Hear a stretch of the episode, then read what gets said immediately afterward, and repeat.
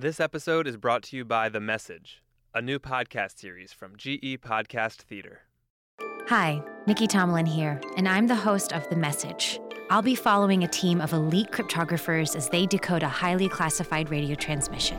To sum it up, extraterrestrials. The Message on iTunes. This episode of Futuropolis is brought to you by Braintree. Looking to set up payments for your business? Braintree gives your app or website a payment solution that accepts just about every payment method out there, with one simple integration. Plus, they'll give you your first $50,000 in transactions fee-free. To learn more, visit braintreepayments.com/future. When I was in elementary school, my dad bought me the first Harry Potter book, and he was really excited about it, but not because of the book. He was excited because he bought it on amazon.com in the late 1990s. At the time, Amazon was just an online bookstore and didn't have anywhere near the speed of the same day shipping. But clearly, my dad was better at seeing the site's potential than childhood me was, because I was not that impressed. And he was right. It didn't take long for Amazon to start appearing in headlines dubbed the killer of the local bookstore. And that was before it expanded its wares. Yeah, now I buy the most ridiculous things on Amazon, like face lotion and cheese graters and fermentation vessels. How many fermentation vessels do you have? Okay, just need? one. I only bought one. Okay. But someday you might buy things in a very different way. Today on Futuropolis, we're talking about the next revolution in shopping and what kinds of futuristic technology will get us there. I'm Breanna Draxler. And I'm Lindsay Kratochwill.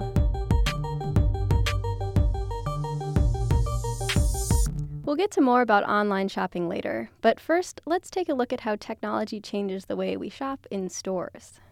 Last year, a Lowe's hardware store in San Jose rolled out a robot to help customers find what they were looking for.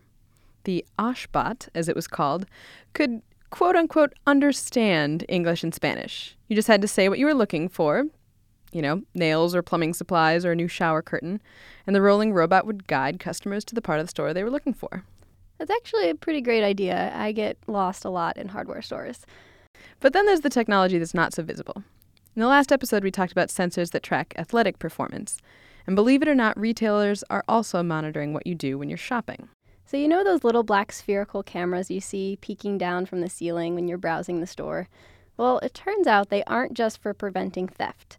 In many cases, they're being used to see where customers are looking in the store and how long they're looking and what things have caught their eye. Tracking data is a big part of Ray Burke's job. He's the director of the Customer Interface Laboratory at Indiana University.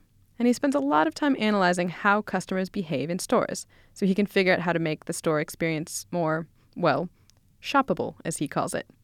And he says cameras are just the beginning. Um, eye tracking is another technology that's being used in some environments. So, you know, as as the shopper is is looking at a digital sign, the sign's looking back at the shopper. These digital signs are a good way to figure out what customers want, so retailers can change the way they organize their store, for example. And it's measuring, you know, how many people walk past the sign, how many people stop, so we can distinguish between, you know, if the person in front of the sign is is a female or a male. We can group people into broad age groups. We can um, uh, classify people uh, based on their ethnicity. And stores also want to personalize your shopping experience even further.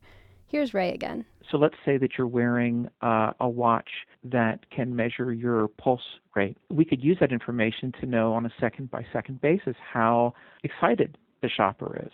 If we're able to track what music people listen to on their devices, uh, that may give us some insight into the mood of the shopper.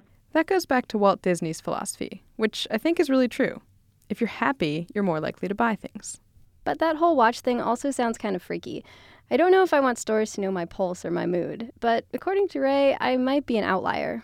There is a new generation of customer who is going to be comfortable with or even come to expect that the message that they see is going to be different than the one that other shoppers see.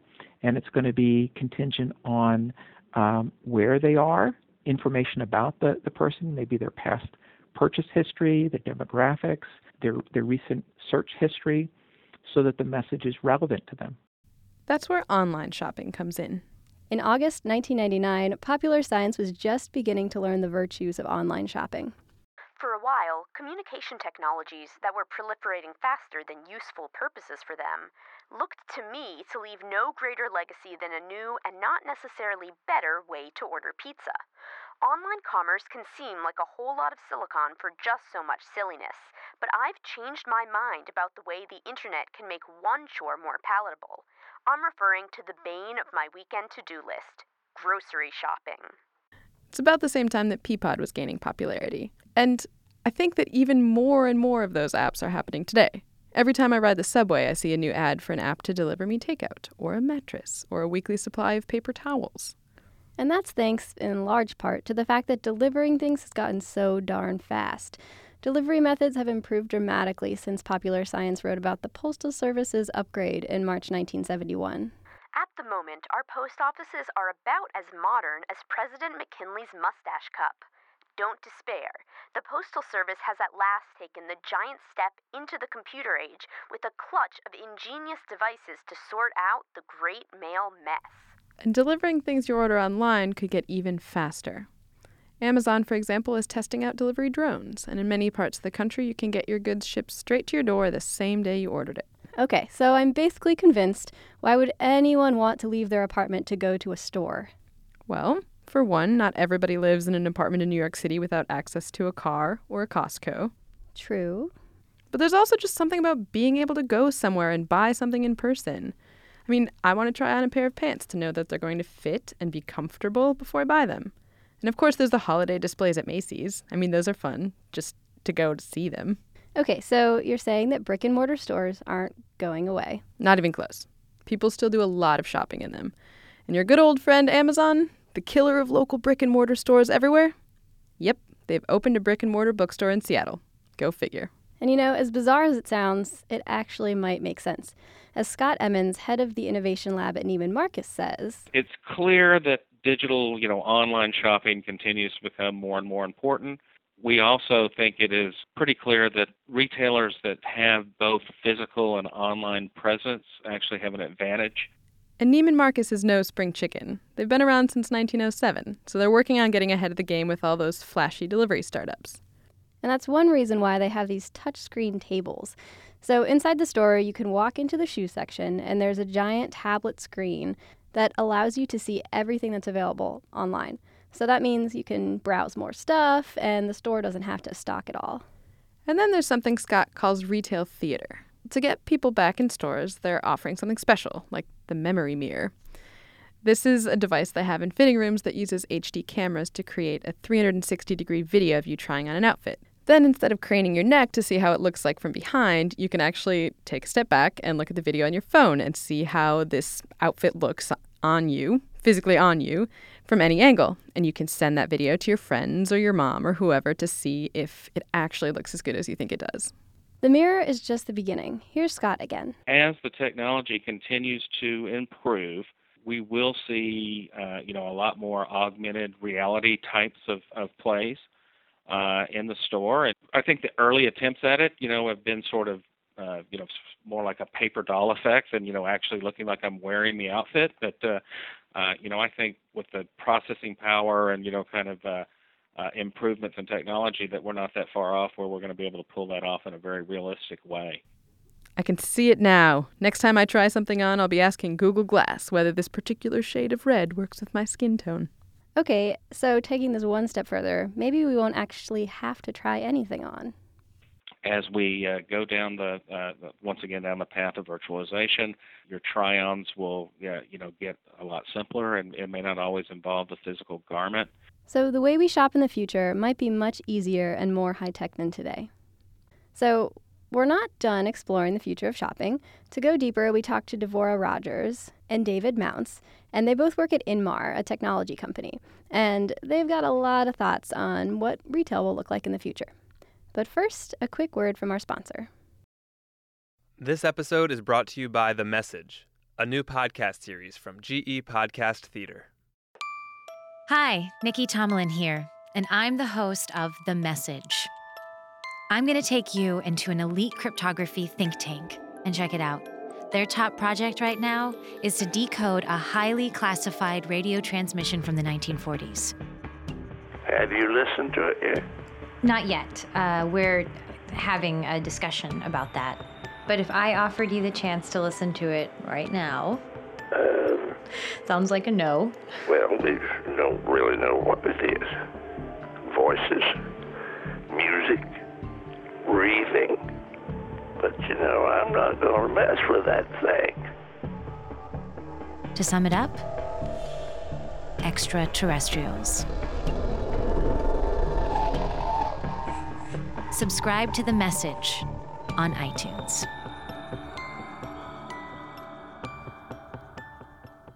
Now back to the show. My name's David Mounts. I'm the CEO for Inmar. We are in 100,000 retail locations, uh, about 5,000 hospitals, and about 9,000 food and drug manufacturers. And every time you go out and shop, you use a coupon or a digital coupon or get your prescription filled, we're behind the scenes making that happen. My name is Devora Rogers, and I head up marketing and insights at Inmar. So, when we're talking about shopper behavior, how is technology involved in that? Technology informs a lot of our shopping experiences today, and, and every day, every week, every month, there's more technology supporting those experiences. But the truth is, is that when you think back to shopping 40 years ago, when maybe you know your mom or grandparents were shopping, it, in a lot of ways, it's remained remarkably unchanged. So that when you go to the grocery store and you go down the aisle um, and you're looking for products, the, the way it was, uh, you know, in the 1960s is kind of how it's been up until very recently. What's exciting is that as technology has advanced and all of us are carrying smartphones now, smartphone usage is basically ubiquitous in the United States today. We have a scenario where shoppers are bringing technology with them into the store and are suddenly empowered by that technology in ways that were never before possible. So that means that they can access information. It means that they can look at reviews. It means they can check prices.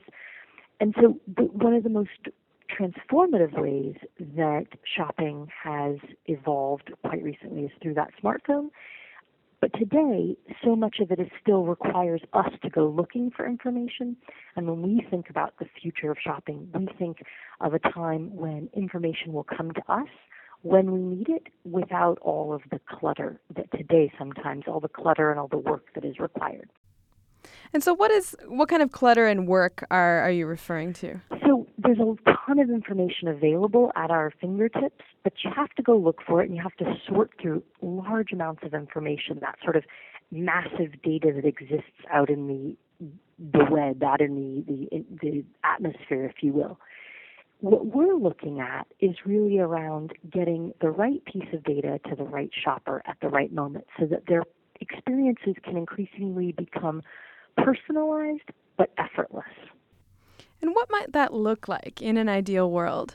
Imagine, for example, every time you uh, select a particular product, that you know uh, all of the ingredients of that product immediately are fed back to you as to how your body responded the last time you consumed some of those ingredients, or uh, imagine it uh, automatically identifying any interactions with any medicines that you might have. Ideas around little data to uh, advance our personal pursuits and goals are going to be one of the biggest new opportunities for all of us, and it will be effortless because the data that we need uh, that is exogenous and all of these different places today will all come together surrounding us and surrounding our particular goals.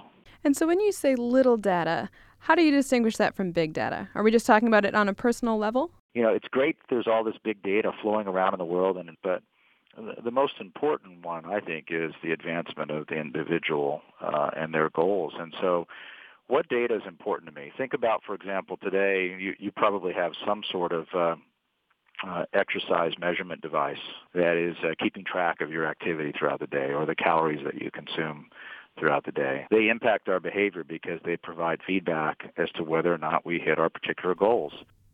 So, Devora, how could a store use this little data to its benefit? A store can use little data to create remarkable retail and shopping experiences. That's really the goal. the ability to personalize all of our experiences, to make things faster, more efficient, more meaningful. You think a lot about the future in regards to technology where there's massive screens and massive technology. But the truth is, the the story that David tells around little data is where little moments can become much more powerful than machines or uh, robots or um, flat screens all around us. It can be about imagine as you walk down the store, either with your monocle or your augmented reality empowered glasses, whatever it'll be, there'll be some way of tapping into that little data, that me data that says, this product is right for you. Your child likes this product. This product goes best with your current wellness goals.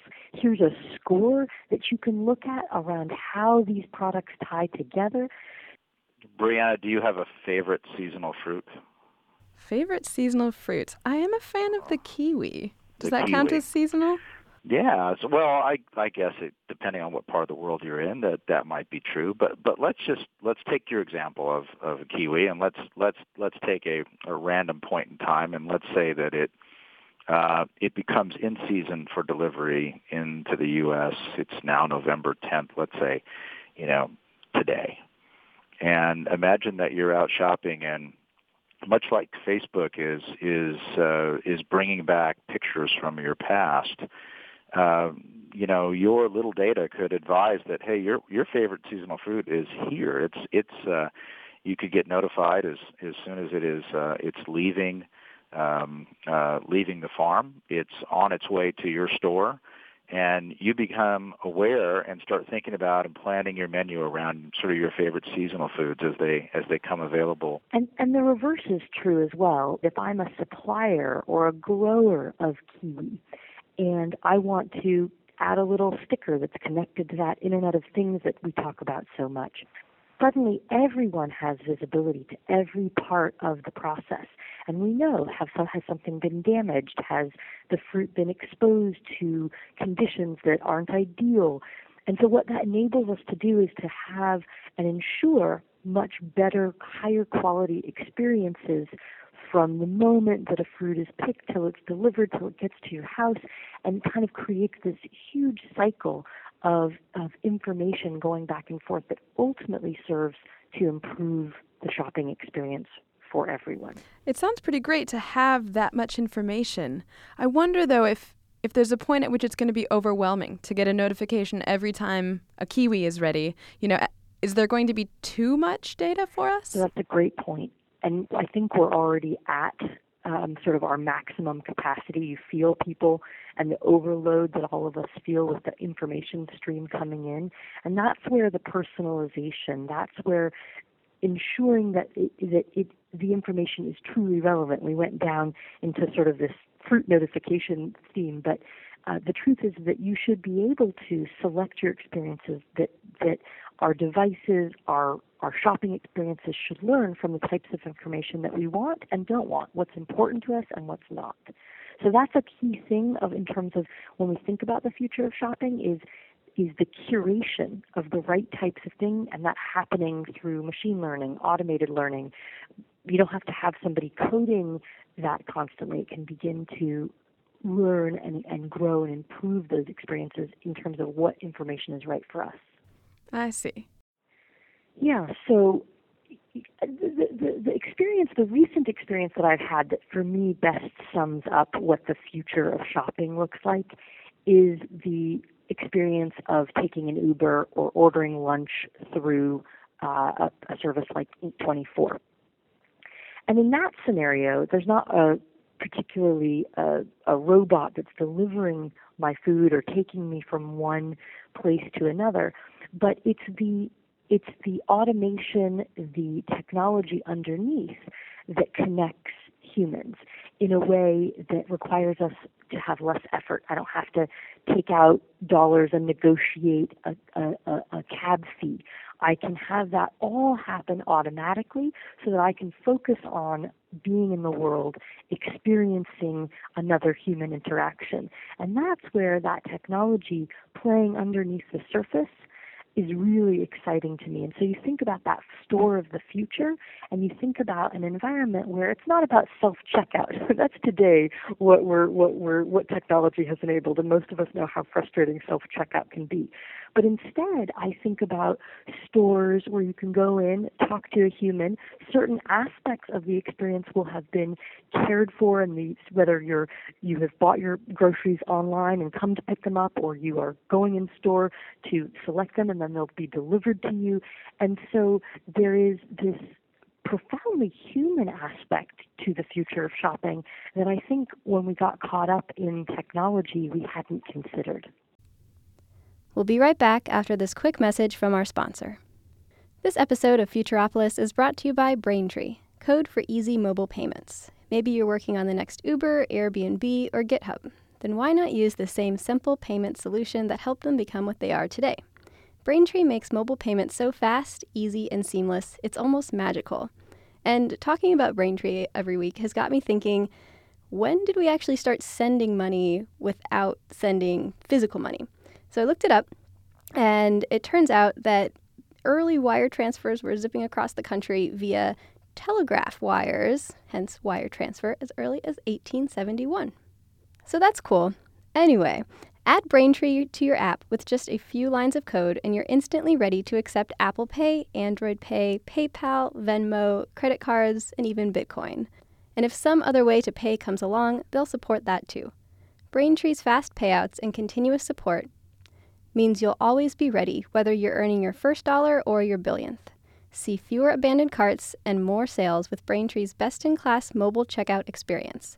To check it out for yourself, visit braintreepayments.com/future. And we're back. And as we're describing these scenarios in the future, they all seem to still involve physical stores. How is online shopping going to come into this? Or will that not be as it seems almost ubiquitous now, but how does that come into play in this future scenario? So we do a lot of research into shopper behavior, and we just completed a large study that looked at the behaviors of those who buy online, those who research online but buy in store, those who go into the store but buy online, and those who ultimately do the bulk of their shopping and purchasing in store. And what's amazing to see, first of all, the number of people that are purely using online shopping is still relatively small. Still lots and lots of people, majority of folks who are ultimately doing the bulk of their shopping in the physical environment. But there's this really fascinating group of folks who are not just researching online and then purchasing in store that we've been seeing for a long time this sort of growth of I want to research things online via my computer or mobile device, and then I'm going to go into the store and complete the purchase. We're now starting to see the reverse, where people want to go into the store, have a quick check in, touch the object, talk to an associate, make that as quick and efficient as possible, and then they go home or they go to their mobile device and they complete the purchase that way. So the reverse of clicks to bricks, essentially bricks to clicks. And to me, I look at that group, and th- by the way, that's one of the younger groups. They're the most technology enabled. They use a lot of sources to inform their purchase decisions. And I look at that group, and to me, that group is the future. They represent what, what shopping may look like in, in 5, 10, 20 years. Are there certain types of stores where this will just be more innate that we can, you know, have groceries, for example, be more intuitive and easy to handle. But how about a car or electronics or things that we want to have more of an experience with before we buy them? I think that we're going to see increasingly cool, very experiential retail experiences. So, you know, rather than having to go to a car lot and walk around for a whole bunch of time, there may be a scenario that's very disruptive to the way we currently think of going and purchasing automobiles, um, where there's maybe it's a smaller space, maybe it's you can kind of try the car virtually. Um, there'll be different ways of experiencing products than we know of today. And, and I think some of the new business models, for example, subscriptions, will make their way into certain types of products. I think it'll be category specific. So why, for example, can't you just subscribe to um, a certain number of automobile sedans and uh, drive a different sedan every quarter? I mean, you you make a monthly car payment now. Why does it have to be on one car? Uh, people already fractionally share airplanes. Uh, there's no reason why the same uh, can't be done. It probably would not work as well, for example, to subscribe to a washing machine. Uh, you probably just want to buy one and make sure it works and it's in your house and does what you need it to do. You know, we talk a lot about the sharing economy, and for a couple of years, especially certainly with the growth in Airbnb and Uber, the sharing economy has kind of been this hot ticket, and will it replace you know, the way in which we pay for things. And in fact, what many hotels have found is that they're just as busy as they ever have been, um, and that people continue to travel, and it's driving uh, a, a great deal of, of growth. Um, for hotels as well. And I, so I think the idea of pulling back on the sharing economy a little bit and finding this hybrid model, like David mentions, where there there may be a, a subscription shared service that allows you to have experiences that in the past the business models didn't work. Are there other transformative technologies that you think maybe even a little more outlandish but could become a part of the shopping experience? I'm pretty bullish on the Internet of Things and the way in which all objects in our life will be connected to some source.